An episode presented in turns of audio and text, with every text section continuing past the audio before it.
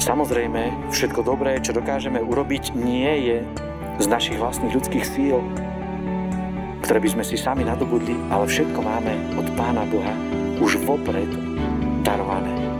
On nám dal silu a uspôsobil nás už prv ku konaniu skutkov, ktoré máme konať dnes.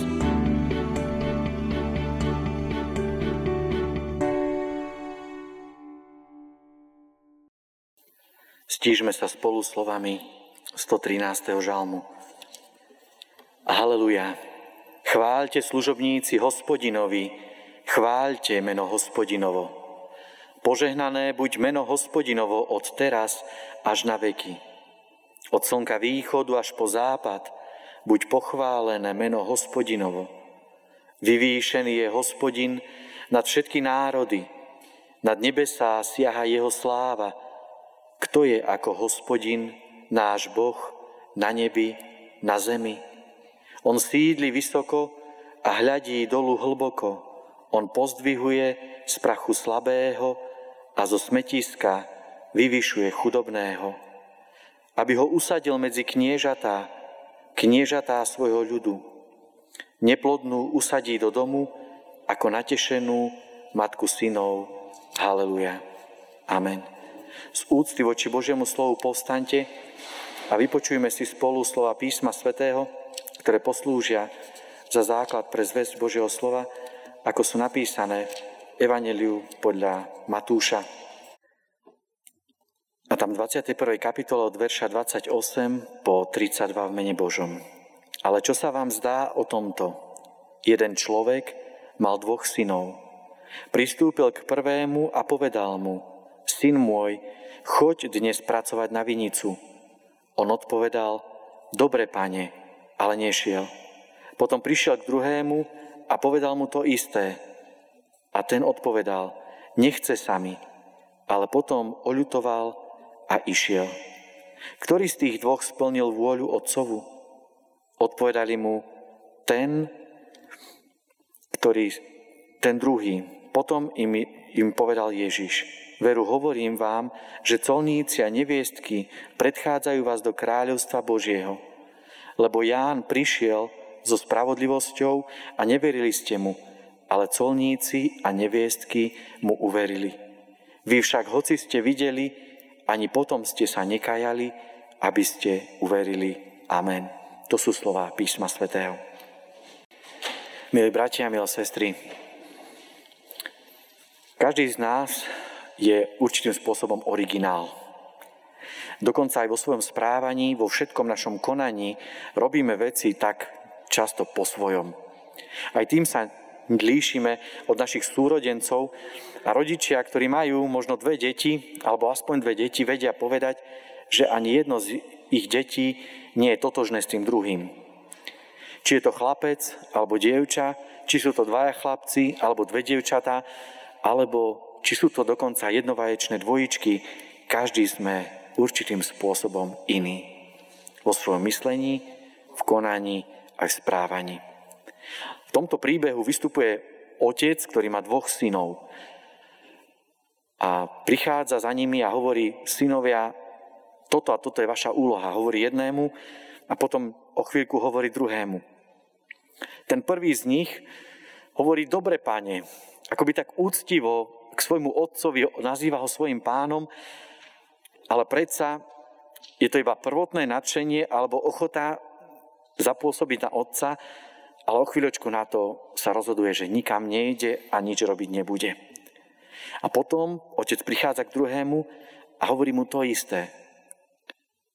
Ten druhý hovorí, nechce sami.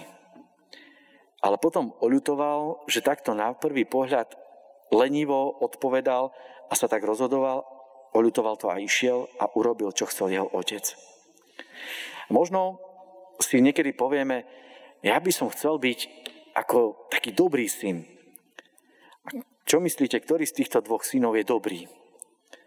Ten, ktorému sa na začiatku nechce a potom ide, alebo ten, ktorý je na začiatku ochotný, ale dlho mu to nevydrží a rozhodne sa, že nič robiť viacej nebude. Pán Boh má mnoho takých detí, a my sme jedni z nich. Nie vždy sa nám chce, A keď sa nám niekedy aj nechce, predsa Pán Boh hovorí, že urobme to, lebo je to dobré. Nie je to o pohodlí, nie je to o tom, či sa nám to v prvom rade páči alebo nie, ale o tom, že je to dobré. Rodičia to často vedia zo svojho vlastného života, že nevždy sa im ráno chce vstať alebo chcelo vstať k svojim deťom, či boli menšie alebo úplne maličké, ale predsa vstali a išli. A nemyslím si, že vždy to bolo iba zo strachu, aby tie deti od hladu niečo neurobili v kuchyni, čo by tam nebolo vhodné, aby to dokonca nevybuchlo. Ale často to bolo o tom, že nevždy sa nám chce, ale robíme to, čo je dobre, správny čas. Niekedy si povieme, keď by ten otec mal dvoch poslušných synov a nie jedného takého a druhého onakého. Ale takýto budeme asi až v nebesiach.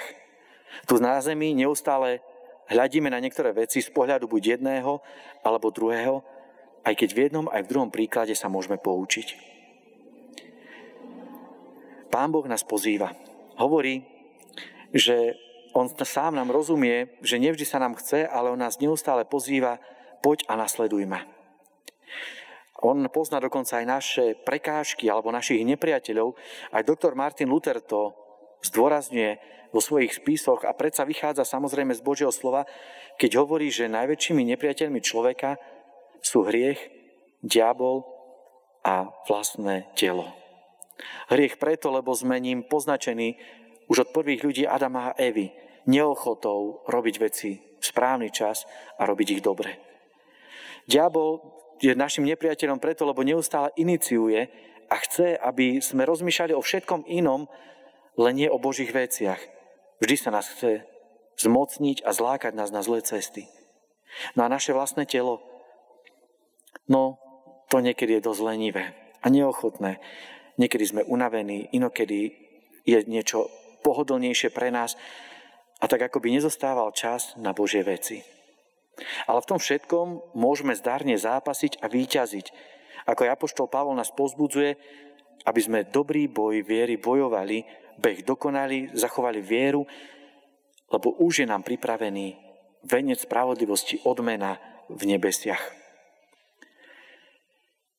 Samozrejme, všetko dobré, čo dokážeme urobiť, nie je z našich vlastných ľudských síl, ktoré by sme si sami nadobudli, ale všetko máme od Pána Boha už vopred darované. On nám dal silu a uspôsobil nás už prv ku konaniu skutkov, ktoré máme konať dnes. On už dávno vedel, na čo máme a k tomu nám dáva aj dostatok síl, aby sme to vedeli v živote naplňať. Slúžiť darmi na všeobecný úžitok. To je odkaz Apoštola aj pre dnešnú církev. Pán Ježiš hovorí, že nie je to úplne v poriadku, keď niektorí ľudia si myslia, že robia dobre, ale ich skutky nenasledujú ich slova. Alebo lepšie povedané, ani slova, ani skutky nenasledujú príklad pána Ježiša. Preto aj v tomto podobenstve o dvoch synoch pán Boh sa prihovára prostrednícom pána Ježiša ľuďom vo vtedajšej dobe. Tým vzdelaným, a tým, ktorí si mysleli, že žijú spokojný a pokojný náboženský život, ale aj tým, ktorí neboli takí úspešní vo svojom živote a žili tak povediať na okraji spoločnosti, nazývaní colníci a neviestky. K evaneliu na dnešnú nedeľu patrí aj príbeh o dvoch mužoch, ktorí stoja v chráme. Jeden z nich je publikán a druhý farizej. Publikán iným spôsobom colník, človek, ktorý pochádza nie z Božieho ľudu priamo, alebo ak aj pochádza z Božieho ľudu, tak žil takým zvláštnym spôsobom života a potom začal sympatizovať s náboženstvom a dokonca uveril tomu, kto je skutočne Pán Boh a aký je Boh, ktorý je nad Izraelom. A títo dvaja ľudia, jeden vzdelaný, druhý možno menej vzdelaný, jeden nábožensky žijúci, iný, ten druhý colník, tak posvedsky a stoja v chráme a obidvaja sa modlia. Jeden vymenúva, ten farizej vymenúva svoje zásluhy, ktorými sa chce pochváliť pred Pánom Bohom, ale u Pána Boha to veľa neznamená. Pretože to všetko je Božie dobré dielo, ak sa to deje v láske na Božiu slávu. Ale ak sa to nedieje na Božiu slávu, môže sa to podobať na Božie dielo, ale je to len ľudská pícha a povýšeneckosť. Avšak na druhej strane colník, publikán, človek, ktorý sa nemá čím pochváliť, ak sa nechce chváliť svojimi zlými skutkami, ten prosí, Pane, zmiluj sa nado mnou, buď milostivý mne hriešnemu. V pokore srdca uznáva, že zo svojich vlastných síl nedokáže urobiť ďalej dobrý ani len jeden krok. Jedine, keď Pán Boh bude s ním, ako to zasľúbil, a v Novej zmluve čítame v slovách Pána Ježiša, aj hľa, ja som s vami po všetky dni vášho života, až do konca tohto sveta. Aká je naša pozícia?